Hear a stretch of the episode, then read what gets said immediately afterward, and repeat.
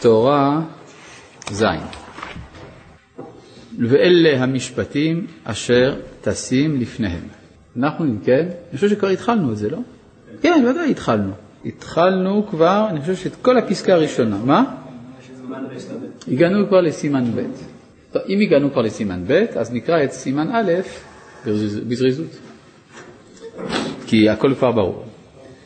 ואלה המשפטים אשר תשים לפניהם, אמרו חז"ל, ושבו אישה לאיש. כן? לפניהם, כלומר, האנשים והנשים, ואיתה במחילתה, יכול יהיו התלמידים לומדים ואינם מבינים, כן? אולי צריך שהתלמידים ילמדו גם אם הם לא מבינים, תלמוד לומר, כלומר, שהמורה לא אכפת לו מה אומרים התלמידים, תלמוד לומר אשר תשים לפניהם. מה זה לפניהם? עורכם לפניהם, כשולחן ערוך. שכשהשולחן הוא ערוך, האדם לא צריך עכשיו לחפש את כל המאכלים, את כל הכלים, הכל ערוך לפניו. מכאן שיש מצווה לרב להסביר באופן שהתלמיד יבין. אז זה חידוש, מה, אז זה מובן מאליו, בשביל מה אדם מלמד, כדי שהתלמיד יבין, אז מה החידוש? אלא הכוונה, החידוש הוא שהתורה היא ביסודה נועדה לתלמיד. כלומר, בעוד שאדם לא, למשל כשאדם עוסק בחוכמה, החוכמה לא נועדה לתלמיד, אלא מי שזוכה ללמוד מבין, מי שלא זוכה, החוכמה נשארת. כמו שלמשל הנוסחאות של, של תורת היחסות. למשל, T שווה שורש של אחד חלקי אחד מינוס V בריבוע חלקי C בריבוע. או F שווה M A חלקי אחד מינוס V בריבוע חלקי C בריבוע. כל, כל הנוסחאות האלה, הכתובות על החולצת T של אחד התלמידים כאן, כל הנוסחאות האלה הן אמת מצד עצמן. כלומר, זה היה תמיד נכון גם לפני שבני האדם, איינשטיין ביניהם, גילו את הנוסחאות האלה. תמיד הנוסחאות האלה היו נכונות. אבל ביום מן הימים יש גם בני האדם שהשיגו את החוכמה הזאת. אבל החוכמה תמיד הייתה. מה שאין כן התורה, שהתורה איננה חוכמה, התורה היא דיבור. ויאמר השם, או ויאמר אלוהים, יהי אור. כלומר, כאן יש פנייה של הרצון אל מישהו. דיבור תמיד פונה אל מישהו, אם אין למי לפנות אין דיבור. במילים אחרות, חלק מהגדרת התורה זה המקבל. ולכן זה שצריך שהתלמיד יבין, זה לא רק בגלל שיש סימפתיה לתלמידים, אלא זה בגלל שזה חלק עצמי של התורה עצמה. מובן? כלומר, יש בתורה משהו שאגב, רב נחמן כבר חזר על זה כמה פעמים. יש הבדל בין חוכמה של אחוריים לחוכמה של פנים. חוכמה של אחוריים היא חוכמה סתמית, שאיננה פונה אל מישהו, מה שאין כן, חוכמת פנים, שיש בה הערת פנים, חוכמה שמגלה את מי שאמר והיה העולם, כלומר הרצון שקדם לחוכמה. עד כאן ברור? דברים שדיברנו עליהם כמה פעמים, מה אתה רוצה? לפי זה, עם ישראל הוא הכרח המציאות. כלומר, אם יש, כלומר, זה, זה המהר"ל מסביר, אחת הסיבות של בחירת ישראל זה שהקדוש ברוך הוא רוצה שיהיה לו למי לתת את התורה שלו. כלומר, בשביל התורה חייב שיהיה ישראל, כי למי ייתן? ברור? כלומר, פה המקבל הוא הכרחי. אז כשאומרים שעם ישראל מוכרח המציאות, צריך להבין באיזה מדרגה מדובר. מאז שהחליט לברוא, אז ישראל מוכרחים המציאות. מה? נכון, תורה נון ב' הוא מדבר על זה. הלאה, דע, כי עיקר הגלות אינו אלא בשביל חסרון אמונה, כמו שכתוב, תבואי מראש אמנה, תבואי תשורי מראש אמנה. זאת אומרת, כמו שאומרים במדרש, אין הגלויות מתקבצות אלא בשביל האמונה, שנאמר, איתי מלבנון תבואי, תשורי מראש אמנה. זאת אומרת, בגלל האמונה מתקבצות הגלויות. במילים האחרות, יש יחס בין גאולה לבין אמונה. מהו היחס? פשוט מאוד. האמונה, בניגוד למקובל למשל בדתות החיצוניות ליהדות, בנצרות במיוחד, האמונה שם נתפסת בתור מעשה לא רציונלי. אדם נפגש עם תכנים שהוא לא יכול להבין אותם, אז הוא מאמין בהם. מה שאין כן ביהדות, שאמונה זה משון אמנה, שייכות, חיבור. מה שאני מחובר אליו, אני מאמין בו, כי אני מחובר את זה. אז אם כך, גאולה היא מצב שבו אני מחובר אל התכנים שאני מאמין בהם, ולכן יש יחס בין אמונה לבין גאולה, והיעדר האמונה יש לו יחס עם הגלות. כלומר, מהי הגלות? הגלות היא גלות האמונה, שיש מצב של הסתר פנים, אין ידיעת האלוהות באמת. כלומר, זה כבר בערך אלפיים וארבע מאות שנה, שאין יותר גילוי אלוהות בעולם. והמצב הזה יוצר מצב אבסורדי, שבתוך עולם שבו אי אפשר להאמין, יש עדיין אנשים שקוראים לעצמם מאמינים. ואז המאמינים האלה, בתוך עולם שבו יש כיסוי, בעולם שבו יש אסתר פנים, סילוק שכינה, האנשים האלה הם משוגעים. זאת אומרת, הם מיסטיים, מאמינים באמונות תפלות בסופו של דבר. איך אפשר להאמין בעולם שבו אין גילוי אלוהי? מובנת המעיה. ולכן, בכל הדתות אנחנו רואים תופעות, הייתי אומר, פתולוגיות, כן, של המאמינים. שהמאמינים מתלבשים בכל מיני בגדים מיוחדים, עושים תקסים ומוזיקה מיוחדת, וכל מיני דאווינים כאלה, מה שנקרא בשפה הלועזית ירטיזם, כן? זה בא מיוונית ירוס. ירוס, מה זה? קדוש. אז ירטיזם, הכוונה, התנהגות של אנשי קודש. יש פה משהו לא נורמלי, לא חי, לא טבעי. מה שאין כן ביהדות, אצלנו הכל בסדר, הכל טבעי, הכל נורמלי. למה? לא בגלל שאנחנו נורמלים, אלא בגלל שאנחנו זוכרים. כלומר, אנחנו זוכרים שפעם העולם היה נורמלי. ולכן אנחנו מתנהגים על פי איזושהי ידיעה של משהו שאנחנו יודעים שהוא לא חי כעת, אבל פעם היה חי, וגם עתיד להיות חי. כן? כלומר, אנחנו באיזה מין סוגריים ארוכות. לכן אפשר לומר שהמצב של היעדר האמונה הוא המצב הנורמלי בזמן הגלות. כשאין, כשאין גילוי שכינה, האתאיזם זה הדבר הצפוי, ההגיוני. אבל במצב של גילוי שכינה אין אתאיסטים, בגלל שיש מציאות. רואים את ההערה האלוהית הגלויה בעולם. כן. לא, לא, הגילוי זה הנבואה. למשל, אנחנו רואים דבר תמוה מאוד, שבימי קדם, למשל, אני מתכוון בעת העתיקה מאוד, לפני יוון הקלאסית, לא היו בעולם אתאיסטים. באמת, אפשר לברר אותו, איך זה? היו בעולם עובדי עבודה זרה, מכל הסוגים, היו גם נביאי ישראל, וגם הם דיברו, אבל לא מצאנו אתאיסט אחד. איך זה? מה, אנשים לא היו מספיק מפותחים אינטלקטואלית כדי לחשוב את המחשבה האתאיסטית? אלא, שאי אפשר היה להיות אתאיסט, זאת אומרת שיש גילוי שכינה. איזה מטורף יגיד דבר כזה. מובן? מה שאין כן, מאז שנסתלקה השכינה, אז האתאיזם הוא הדבר ההגיוני, הצפוי, הנורמלי, או? והמאמינים הם או מטורפים, כפי שמצוי אצל אומות העולם, או בעלי זיכרון, כמו היהודים. מובן? כן. מה עושה אותנו בעלי זיכרון? יש לנו מזל גדול, כי ההתגלות שהייתה אצל הקדמונים, אצל אומות העולם, הייתה התגלות מפוצלת. האור היה שבור, ולכן זה הופיע בתור פוליתאיזם, ריבוי אלים. ולכן ברגע שנסתלק אור השכינה, לא היה מה שיחיה את זה מבחינה רעיונית. ולכן בני אדם אמרו, אם כך, אבותינו דיברו שטויות. כמו שקראנו בהפטרה של שבוע שעבר, שאומר ירמיהו, השם עוזי ומה עוזי. אליך יבואו כל מלכי ארץ, לאמור, שקר נחלו אבותינו, הבל המה ואין בה מועיל. מה שאין כן אצלנו, שבזמן ההתגלות, האור האלוהי היה מאוחד, אז הוא היה אותנטי. לכן גם כשנסתלק מאיתנו, השאיר את חותם הזיכרון שלו. מובן? זה דבר שצריך לשים לב אליו, אבל זה נכון. כלומר, יש לנו זיכרון שאצלנו זה לא היה בלוף, אצלנו זה היה אמיתי, לכן זה נשאר. יש אצל אומות העולם, הרבה פעמים החוויה הדתית, מה שהם מכנים, זה סוג של חוויה אסתטית, של יופי. מספרים ככה, זה ישראל דד, פרופסור ישראל דד, זיכרונו לברכה, אומר ככה, שבזמן פריקלס ביוון. מתי חי פריקלס? בסיום הנבואה. בערך בתקופה של סיום הנבואה אצלנו.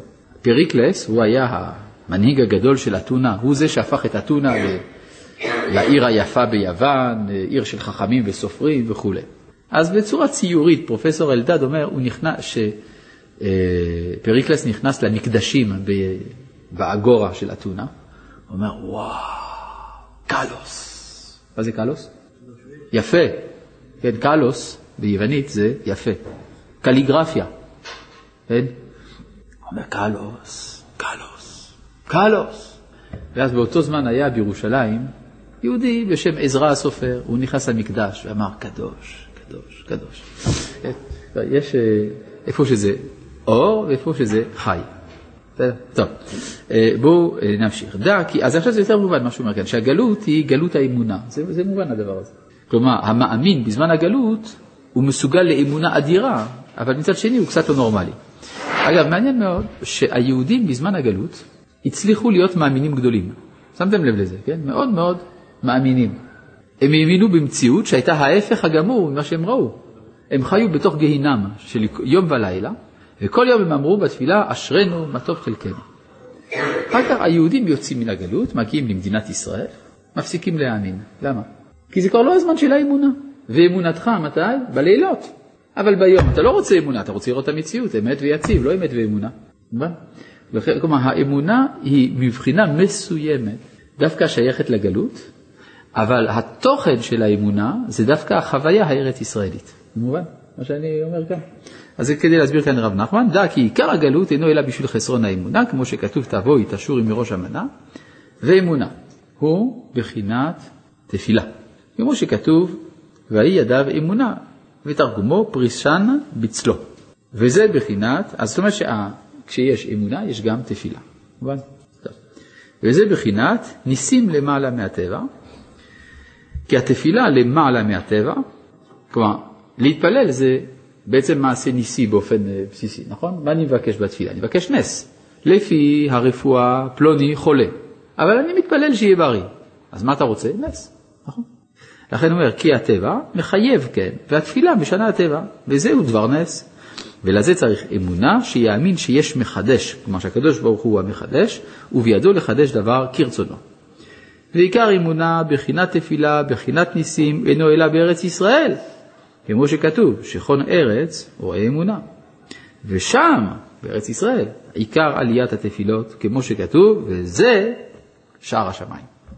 ובשביל זה, כשפגם אברהם בבמה עדה, שהוא שאל שאלה של לכאורה חסרון אמונה, בשבוע שעבר עסקנו בשאלה איך ייתכן שיש חסרון אמונה אצל גדול המאמינים, אבל זה נושא אחר, במה עדה, ובזה פגם בירושת הארץ, שהיא בחינת אמונה, בחינת תפילה, עד בעקבות כך היה גלות מצרים, ודווקא יעקב ובניו ירדו מצרים, למה? כי הם בחינת שתים עשרה נוסחאות התפילה, כן, דיברנו על זה ש-שנים עשר השבטים כנגד שתים עשרה נוסחאות של תפילה, וכיוון שהתפילה היא אמונה, לכן השבטים יורדים אל הגלות, והוריד אותם בגלות, ומצרים הוא היפוך הניסים, כמו שכתוב, ומצרים נסים לקראתו, שאין שם מקום הניסים, ואין שם מקום תפילה. כן, דיברנו על זה שגלות מצרים הייתה איזה מין העקה על הנפש האנושית ועל הנפש הישראלית בפרט, כי מצרים הייתה תרבות שהייתה מיוסדת על הכרת ההכרח. אין, לפי שיטת מצרים, חירות. ודיברנו על זה בערך החלומות של פרעה, נכון? דיברנו, נכון? אם אני לא טועה. נכון דיברנו? אוקיי. אני פשוט עושה את זה מהר, כיוון שזה דברים שכבר ראינו, אז אני פשוט, רק כדי להזכיר לעצמי בעיקר, אתם כבר גאונים, יודעים הכל. טוב, ואין שם מקום תפילה, כמו שכתוב, היה קצתי את העיר, אפרוס את כפיי, וכל הגלויות מכונים בשם מצרים, על שם שהם מצרים לישראל. הם מצרים גם בזה שהם עושים לנו צרות, גם בזה שהם מצרים את הצינורות של הלב, של האמונה. וכשפוגמים באמונה, בתפילה, בארץ ישראל, הוא יורד לגלות. הם אומרים שרב נחמן קושר את כל העניינים כאחד. וזהו שאמרו חז"ל. אגב, יש פעם, אני זוכר, היה איזה אדם שנפסה במשרת רבנות, כשהתחילה האינטיפאדה השנייה, הוא ירד לחוץ לארץ, הוא וכל הקהילה שלו. למה? הוא אמר, אסור לגור בארץ ישראל כי זה מסוכן. אסור. פיקוח נפש. מי שלא יורד, הוא עובר על, על דברי תורה. אתם רואים מה לפעמים, מרוב חריפות אינטלקטואלית, איך אנשים יכולים לפרש את התורה, או להשתמש בתורה, כדי להצדיק את חוסר האמונה שלהם. יש, יש דברים כאלה. וזהו שאמרו חז"ל, אין משיח בן דוד בא, אלא עד שתכלה פרוטה מן הכיס. מה זה כיס? כיס זה אפיקורסות. למה? כי כיס זה מקום הכיסוי, הכיס נקרא כיס בגלל הכיסוי, על שם שהוא מכסה. היינו שיכלו האפיקורסים, שאין להם אמונה בניסים, ומכסים כל הניסים בדרך הטבע. כי עיקר הניסים בארץ ישראל. כי ארץ ישראל שותה תחילה ושתייתה מהתהומות, שם לשון ותהום כל העיר. אז מה זה ותהום? מלשון מהומה, כן, תמיהה. אנשים הומים כשהם רואים את הנס, אז ארץ ישראל שותה מן התהום, תהום זה נס, כן? כמו שאומר שעל דבר ניסי תמאים העולם. וזה תהום אל תהום קורה, כי יש ניסים עילאין שהוא בחינת תהום עילאה, יש ניסים תיטאין שהם בחינת תהומה תיטאה. אני חושב שאת זה לא למד. כן, מה אתה אומר? חוצפה יסגה. האם זה אפיקורסים? ודאי שלא. זה שבעקבות משיחה חוצפה יסגה, זה בגלל שהאמונה פורצת. זה ההבחנה של הרב קוק. כלומר, שלא החילונות היא האפיקורסות. זה להבין את זה. יש ליבוש, אבל בעצם אומר הרב, זה שיש אפיקורס, כביכול, אמירות אפיקורסיות, מה שנקרא חילונות, זה בגלל התפרצות של אמונה גדולה של הנשמה, שאינה מסתפקת יותר בתבניות הרגילות של המחשבה. שאצלה, האמונה הדתית הרגילה היא, היא האפיקורסות. ולכן היא פורצת את הגבולות. בסדר?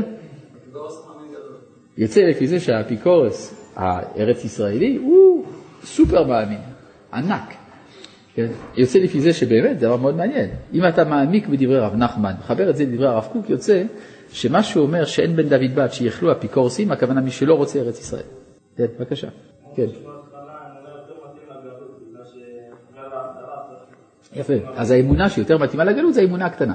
אבל האמונה בטהרתה זה בארץ ישראל. יש שני סוגי אמונה. יש אמונה לא רציונלית. זה אמונה של גלות. מה זה אמונה לא רציונלית? זה אתה מאמין במה שלא במציאות. כן? אתה מאמין שיבוא משיח. מה זה משיח? כשאתה בתוך הגטו, אתה חושב שהמשיח עוד מעט ירד עם ענן ורוד סטריאופוני ויקח אותך לירושלים. נכון? האם זאת אמונת היהדות? בוודאי שלא. אבל זאת האמונה של הגלות. האמונה של היהדות זה שיש קשר בין עם ישראל לריבונו של עולם, כשעם ישראל מאורגן כאומה בארצו. כלומר, דרך המדינה היהודית מתגלה השם. זאת האמונה האמיתית. ממילא יש גם השלכות של פעולה פוליטית, מעשית, טכנית, של גאולה. יש ב... בשמות רבה איזה, איזה מאמר מפתיע מאוד. כתוב שמשה אמר לקדוש ברוך הוא, שהקדוש ברוך הוא שולח אותו לבני ישראל. הוא אומר, והם לא יאמינו לי. עם ישראל לא יאמין ש... כן, כי יאמרו לא נראה אליך השם. אומר לו הקדוש ברוך הוא, מאמינים בני מאמינים הם. הם מאמינים בני מאמינים. מה זה הביטוי הזה? הרי משה אמר, הם לא יאמינו. אז מה הקדוש ברוך הוא צריך לענות לו? מאמינים הם. נכון? ככה צריך לענות לו. מה זה מאמינים? בני מאמינים. הוא אומר לו, תראה, עם ישראל יש לו בעיה. במקום להאמין, ואז מי שמאמין עושה משהו כדי להביא גאולה, הם החליטו להיות מאמינים בני מאמינים. כלומר, שאופן הקיום שלהם זה רק להאמין. ובמילה הם לא עושים כלום. ברור? זה מובן מה שאני אומר. כלומר, מאמינים בני מאמינים זה העמדה של היהודי בגלות. וזה בדיוק הביטוי. ואנחנו מאמינים בני מאמינים, ואין לנו על מי להישען, אלא, אלא, אלא, אלא, עליו ינשא בשמיים. נכון? אז מה אתה עושה? אתה לא עושה כלום. מה? אה? אז זה שיר גלותי לחלוטין.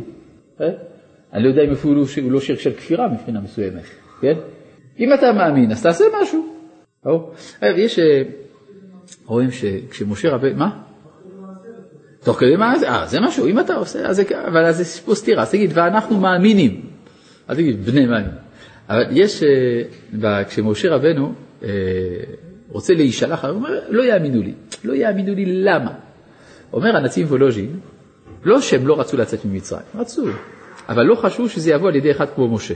כי אמרו, כי אמרו לא נראה אליך השם. למה אליך לא? כי משה היה נראה כמו גוי. כן? הוא גדל במצרים, גדל במדיין, מדבר יידיש במבטא מצרי, גרמנית במבטא ארמי, בקיצור לא מבינים אותו. מדבר בתרבות כללית. איך אומר שם הנציב וולוז'ין? היה מלומד בחוכמות ובלשונות. כן? ולכן, משה אמר, הם בטח לא יקבלו אותי. אז מה, אז, אז, אז, אז מי אתה רוצה במקומך? אומר, בי אדוני, שלח נא ביד תשלח. חז"ל, שלח נא את מי שאתה רגיל לשלוח. אז הוא מתכוון למישהו, אומרים חז"ל, הוא מתכוון לאח שלו, אהרון.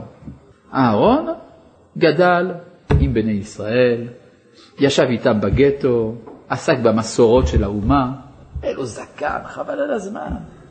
כולם אהבו אותו. אז אומר משה, למה אתה שלח אותי? אני נראה כזה בעל תשובה. שלח אותו.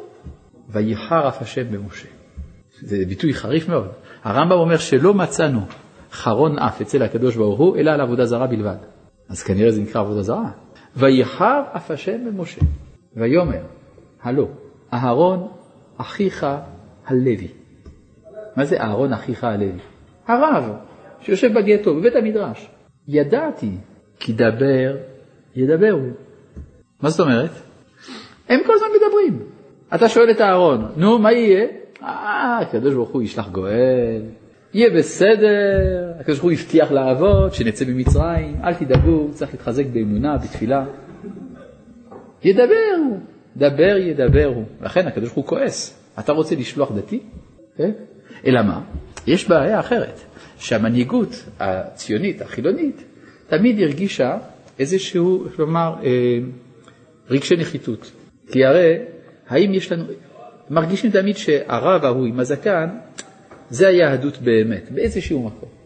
ולכן מחפשים איזשהו גושפנקה. כלומר, מאז חובבי ציון, וההסתדרות הציונית, וממשלות ישראל, וכל מה שאתם רוצים, תמיד ישב בשלטון לפחות זקן אחד. ואפילו מוכנים היו לשחד אותו רק שישב איתנו. אז באמת משה אומר לקדוש ברוך הוא, רגע, בסדר, אז אתה לא רוצה את אהרון. אבל אולי הוא לא כל כך יאהב את זה שאני אקח את השלטון. הלא אהרון אחיך הלוי, ידעתי כי דבר ידבר הוא, הנה יוצא לקראתך, ורעך ושמח בליבו. כלומר אתה יכול ללכת, יש אחד מהרבנים, הרב קוק, הוא איתך, אתה יכול להקים את המדינה. פנדה? כן, בבקשה. האם לפי מה שאני אומר, וידבר זה לשון גנאי? זאת אומרת, אתה מבקש ממני להגיד במפורש דברים שאני אומר רק ברמז.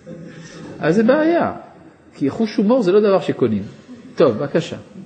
זה בעיה גם עם הרבי שהיום, עם מצב שני, שנראה שהיום הבעיה היא לא שאנחנו פרטים ומפרקטים, כל הזמן נתים לעשות חשב דברים, להגיד אותם חוק. אנחנו מקדמים את ה... צריך לעשות דברים, לא רק לחשב דברים. לא, גם לעשות, אבל השאלה היא...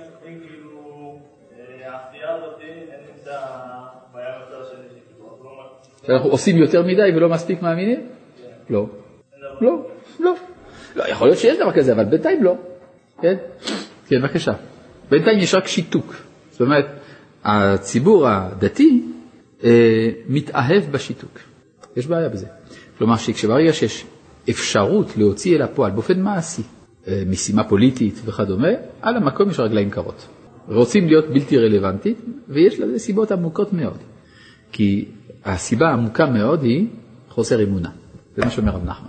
אם אתה מאמין, אז צריך לעשות. כן, בבקשה.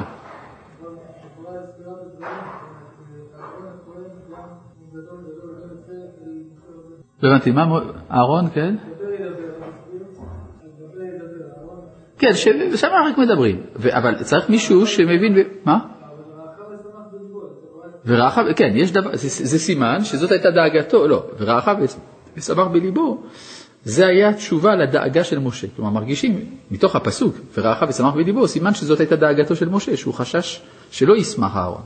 אז אומר לו כזה שכו לא, יש בכל זאת, בתוך בית המדרש, מי שמסוגל לראות שהפעולה שאתה הולך לעשות היא חיובית. כן? על משה ספציפית, כי משה למד מדעי המדינה. זאת אומרת, מה שלא לומדים בבית המדרש של אהרון זה מדעי המדינה. משה לעומת זה גדל בבית פרעה, אז הוא יודע איך מנהלים מדינה. בסדר? איך מקימים ארגון שיביא להקמת מדינה וכו'. טוב. אז זאת אומרת שזה פה דבר מאוד חשוב, לא תמיד היהודים הדתיים מאמינים שזה נכון מה שהם מאמינים בו. ואז זאת אומרת, יש קושי להוציא לפועל את הדברים. כן. משה לא ארגן מדינה? מה? משה לא ארגן מדינה? יעיין כבודו בפרשת משפטים, שרי אלפים. שרי מאות, שרי חמישים, שרי... הוא קיבל את ההצעה. חוץ מזה, משה תפקד כמלך, עד כמה שאני זוכר לו. ארבעים שנה, משה מלך, לעם ישראל. מצוין. אפילו יצא למלחמות, קרן בריתות, גבה מיסים. כל הפונקציות של מדינה, חוץ מטריטוריה, אבל הכל היה שם. לא, הקהילות בגולה, הם היו תחת השלטון של מישהו אחר. זאת אומרת, זה נכון שהייתה איזו מין אוטונומיה משפטית, אבל מי שקובע בסופו של דבר זה המלך הגוי. מה שאין כן משה, תפקד כמלך ממש. הלאה. והיא בשורון מלך, מלך זה משה. אנחנו רואים חזר. בואו נמשיך. איפה היינו? כן, לגבי תהום, כן. וזה תהום אל תהום קורא. פסוק בתהילים. אז מה זה תהום אל תהום קורא? כי יש ניסים עילאין, שהוא בחינת תהום עילה, ויש ניסים תיטאין, שהם בחינת תהומה תיטאה. מה זה ניסים עילאין? ניסים תיטאין. לפעמים נס שהוא אחלה נס, אתה רואה פתאום הים נפתח, משהו. יש פעמים ניסים תיטאים, נסתרים, כוונה, שפועלים דרך המסיבות המסובכות של החיים. ומלאך שכלול מכל הניסים, משני התהומות, דמיה לעגלה. כן, הגמרא במסכת תענית אומרת שהמלאך שממונה על התהומות, ולפי רב נחמן הכוונה שממונה על הניסים, דומה לעגל. מה זה עגל? שהוא בחינת עיגולים בחינת אמונה. אצלו המילה עגל פירושה להאמין, כמו שכתוב, ואמונה סביבותיך. ופריטה סביבתי, כתוב שהשפתיים של אותו מלאך, יש לו שפתיים חתוכות. מה זה חתוכות? שהוא בחינת תפילה. כמו שכתוב, אדוני שפתי תפתח. והוא כללות הניסים, וזהו פירוש, עד שתכלי פרוטה מן הכיס, כי יש בני אדם המכסים כללות הניסים, הכלולים במלאך, בפריטה סביבתי, מכסים בדרך הטבע. וכשתכלה זאת, ותתרבה אמונה בעולם, אז יבוא משיח. אז אנחנו, עד ימי הציונות, לא ידענו למה התכוון רב נחמן. כלומר, יכול שגם רב נחמן לא ידע, לא ידע. איך תהיה האמונה הזאת? אבל בימינו זה יתברר. דרך החוצפה די כדאי להמשיך. כי עיקר, הסברתי גם בשם פרק שירה, נכון? שירת הכלבים. לא? ידוע.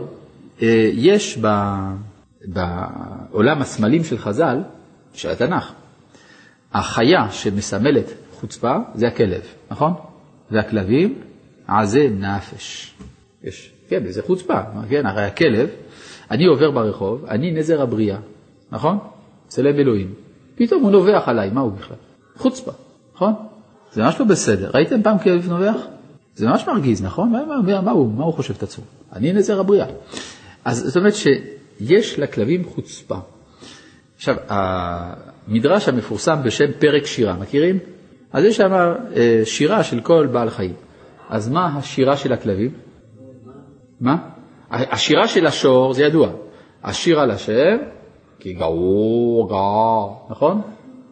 מה השירה של הסוס? הנה, כהנה, עבדים אל יד אדוניהם, נכון? כהנה שבחה, יד גילותה, כן הננו, אלא שהיוהנו, עד שכוננו. אבל, מהי השירה? זה לא אני, זה הפרק שירה כותב את זה, מה אני... זה גדולי ישראל כתבו את הספר. אבל מה השירה של הכלבים? מעניין שזה השירה האחרונה, כאילו זה אחרית, אחרית הימים, כשחוצפה יזגה. אז מה כתוב שמה? הם שרים, בואו, נשתחווה ונכרע, נברכה לפני השם עושה. וכלומר, מה המדרש הזה רוצה לומר? שדרך הנביחה של הכלב, הבואו שלו, יש רצון של קבלת ומלכות שמיים אמיתית. לא דרך ההערות הקטנות של התפיסה הדתית המקובלת. בסדר? זה מה שאומר. אז מה שאומר, כשתכלה זאת ותתרבה אמונה בעולם, אז יבוא משיח, כי עיקר הגאולה תלוי בזה, כמו שכתוב, תבואי, תשורי בראש אמנה. כן. זה שנגיד, הגאולה התרחשה על ידי ניסים נתנים, כן. אלו בגלל שאנשים כן הצטרפו למהלך, אז זאת אומרת ש... לא יודע, לא יודע, לא יודע. אבל אי אפשר, מה השאלה? הוא מסביר שזה לשון אמונה, זה בחינת אמונה, נכון? הוא אומר, עיגולים זה לשון סביב, נכון? לא יודע, אני יודע שעיגולים הוא אומר לשון סביב. למה לעשות פלפולים? לא, צריך להבין מה הוא אומר, אתה יודע למה אתה לא הבנת? בגלל שאתה רוצה לקשור את זה לדברים שקראת במקומות אחרים. אם תנסה להבין מה שהוא אומר, הכל ברור. הוא אומר, העיגול זה לשון סביב, נכון? וכתוב, ואמונה סביבותיך. אז אם כן, מבחינה אסוציאטיבית, העגל, עיגול, סביב, שווה אמונה. מה שהיה להוכיח. פשוט. בסדר? זה צדיק למד, נתון, משל. הוכחה, משל. יש קשר לעגל המקווה? האם זה קשור לעגל הזהב? כן, ודאי שיש קשור. הרי מה זה העגל? זה אמונה גדולה. קום עשה לנו אלוהים. זה פרץ של אמונה דתית. כלומר, העגל זה, איך לומר, זה החוויה הדתית. זה מה שהתורה באה לפסול כמובן. טוב, בואו נמשיך. נו, מה? מה? כן, זה פתוח, פתוח. זה כמו שזה מתפלל. ככה פה מתחילים את התפילה, נכון? בפסוק הזה, עד כמה שאני זוכר. לפחות, אני זוכר כשאני התפללתי, שאמרתי את הפסוק הזה. טוב. זה מפת הסידור. אבל אי אפשר לבוא לאמונה. עכשיו בואו, פה אנחנו נכנסים יותר לעומק של הדברים. עד עכשיו זה מה שלמדנו פעם שעבר. אבל אי אפשר לבוא לאמונה על ידי אמת. כמו שכמובן בזוהר. והיה צדק אזור מותניו, ואמונה אזור חלציו. היינו צדק, היינו אמונה. ואמרו שם, אמונה התקריה, כאן התחבר בה אמת. טוב, זה, זה קצר מאוד, אבל הוא אמר פה דבר מאוד מאוד עמוק. אמונה אמיתית היא אמונה שמחוברת לאמת. אם לא, זה לא אמונה. זה סתם בלוף. יש ב... אולי על פי הדקדוק. המילה אמת זה יחיד או רבים? יחיד. מה הרבים של אמת? אמיתות? לא נכון. תסתכלו במילון אבן שושן. תראו. לא. שמה זה... הוא לא כותב רבים בכלל. המילה אמיתות היא הרבים של המילה אמיתה. אמיתה, רבים, אמיתות. מה זה אמיתה? דבר שנתאמת. כלומר, דבר שהתברר כשייך לאמת, אז הרבים של אמיתה זה אמיתות. אבל אמת בהגדרה אין הרבים. ככה לפחות לפי המילון. עם כל זה לא ייתכן שאין רבים בכלל. אלא, יש להשוות למילים דומות. יש, הרי המילה אמת היא מילה נקבית, המסתיימת בתו. נכון? זה נקבה, אמת. וזה מסתיים ב... דברים. זה מסתיים בתו. הרבים, למשל, יש לנו מילה דומה, בת. בת, זו מילה נקבית, מסתיימת בתו. רבים, בנות. אה, אז מאיפה הנון הזאת צצה? הנון היא בשורשי השפה, רק היא נפלה. בערבית היא נשארה, בינט. למשל, כן? בינט. זה בת בערבית. אז יש נון. רק שבעברית זה התקצר. בת. אבל במקור הנון זאת. לכן ברבים, בנות. כמו כן גם, אמת, אמונות. כלומר, האמונות הן הופעות שונות של האמת. במילים אחרות, אפשר לומר שהאמת היא כמין מקור, ויש אופנים שונים של תפיסת אותה האמת, אנחנו נקרא להם אמונות. יוצא לפי זה שלא שייך לדבר על אמונה, אם אין אמת קדומה לה. מובן? אז יש אמונות ויש שטויות. זה שני דברים שונים. לכן אומר, אי אפשר שתהיה, אי אפשר לבוא לאמונה, אם לא על יסוד של אמת. איך אפשר להגיע לאמת? ואז אנחנו עוברים בצעדי ענק ובדהרה לעבר אות ג' ואי אפשר, אומר רב נחמן, לבוא לאמת, אלא, טוב, זה פה חסידות בריבוע, אלא על ידי התקרבות לצדיקים, וילך בדרך עצתם, ועל ידי שמקבל מהם עצתם, נחקק בו אמת. מעניין מאוד מה שאומר. זאת אומרת שהאמת חייבת לעבור דרך אישיות. זה מה שאומר, נכון? כלומר, אם זה לא עבר דרך אישיות, זה לא אמת. אז מה זה כן? אז זה חוכמה. אין מה שדיברנו קצת מקודם. שיש אמת שמגלה את הרצון, ויש אמת שמגלה את הסדר. אז לגלות את הסדר זה נקרא חוכמה, שכל, אבל זה עוד לא אמת. כדי לדעת מה האמת, אני צריך לדעת מה הכוונה. והכוונה נמסרת על ידי בעלי רצון ובעלי כוונה, ולכן צריך צדיקים. לכן למשל, תורה איננה יכולה להיות נלמדת, אלא אם כן יש לך רב. ומהו הרב? כך קיבלתי מרבותיי, שרב זה מי שהיה לו רב. כי אם לא היה לו רב, אז הוא לא רב. לכן הוא נקרא תלמיד חכם, הוא תלמיד של חכם שקדם לו. כי דרך החכם שקדם לו עובר הדיבור. ולכן הוא אומר, אתה לא יכול להגיע לאמת, אלא על ידי התקרבות לצדיקים, הוא יקבל עצתם. ועל ידי שמקבל מהם עצתם, נחקק בו אמת. אז יש פה בעיה, אפשר גם שמישהו יעבוד עליך. אה? נכון? אולי הוא לא חכם, אולי הוא סתם עושה כסף, מחפש כבוד. איך אתה יודע? אה? שאלה טובה, לא? שאלה זו שואל רבי נחמן בתחילת ליקוטי מוהרן חלק ב' בתורה א'. נסתכל לרגע אחד, בתורה א' של ליקוטי מוהרן תניאנה.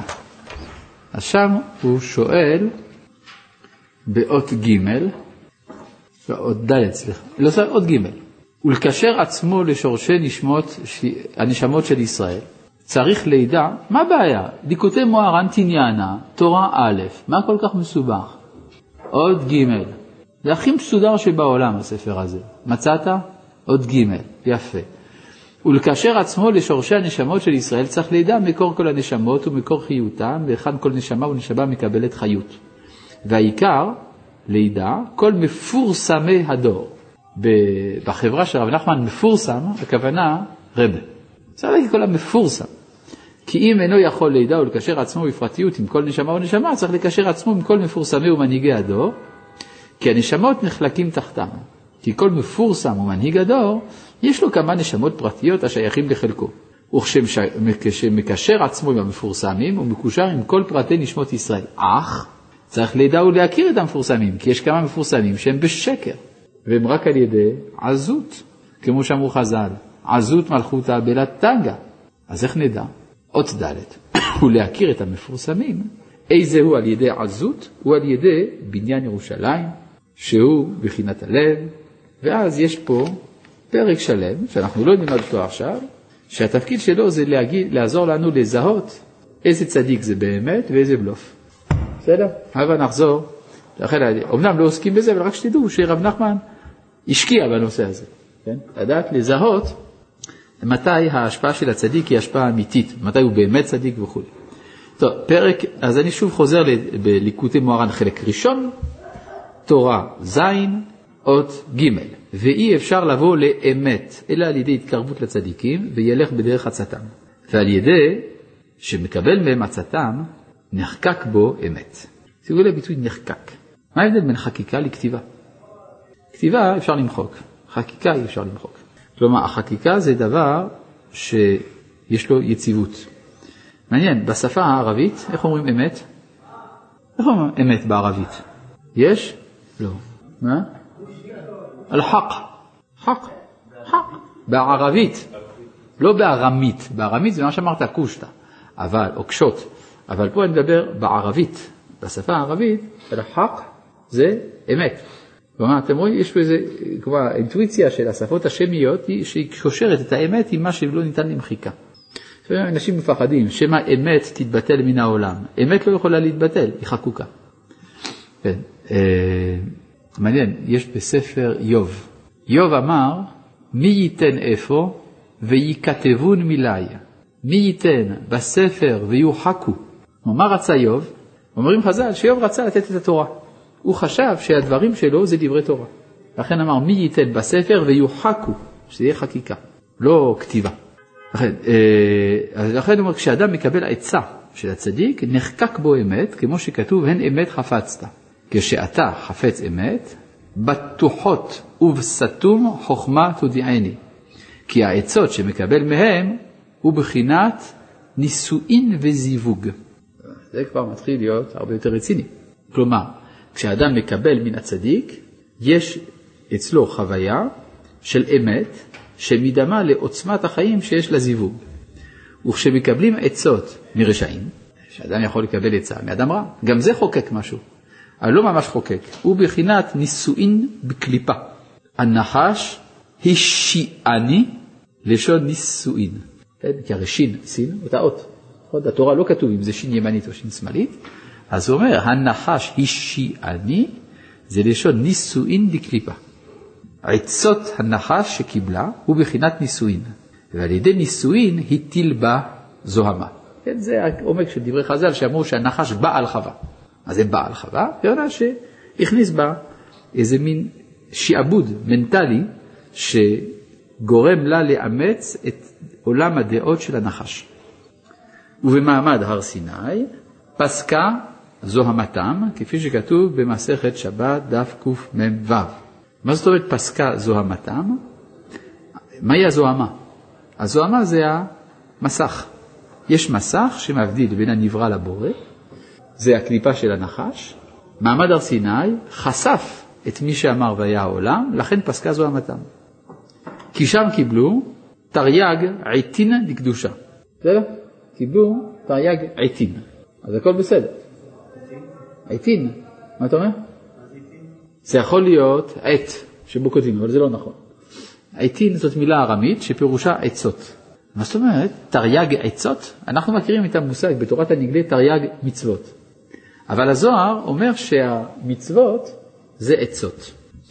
אז מי דבר זה? מה מתכוונים עצות? מה? לא, אז זה לא המלצות, כי הרי אני חייב, מצווה אני חייב לקיים. אז, מה, אז למה, למה התכוונו בביטוי הזה?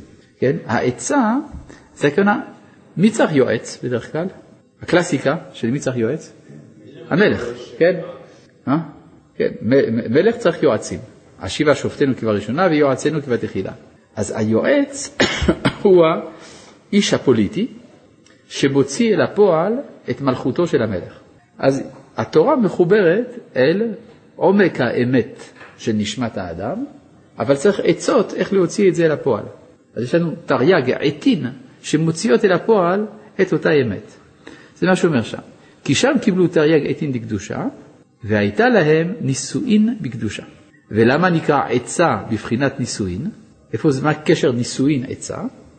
כי הכליות יועצות, וכליות הם כלי ההולדה, כלי הזרע. נמצא כשמקבלים עצה מאדם, כאילו מקבלים ממנו זרע. זרע מאוד מעניין, כי הזרע, כשהוא חודר אל הגוף, הוא עוד לא הילד, אלא זה יתפתח. כן? כלומר, יש מה שנקרא הפריה רעיונית. אדם מקבל, שומע איזה רעיון. בסדר, מה הוא עושה עם זה? הוא עוד לא יודע, אבל זה מתחיל להתגלגל בקרבו. ואז זה נכנס להיריון, יוצא מזה עובר, מחשבה שלמה, זה, איך אומרים? ילדי רוחי. משהו נולד בקרבי. אז מה שאומר כאן, נמצא כשמקבלים אדם, עצה מאדם, כאילו מקבלים מנו זרע, והכל לפי האדם, עם רשע, עם צדיק, או צדיק. ובשביל זה, התורה מתיש כוח, ונקרא תושיה. כן, חז"ל אומרים, למה את נקראת התורה תושיה?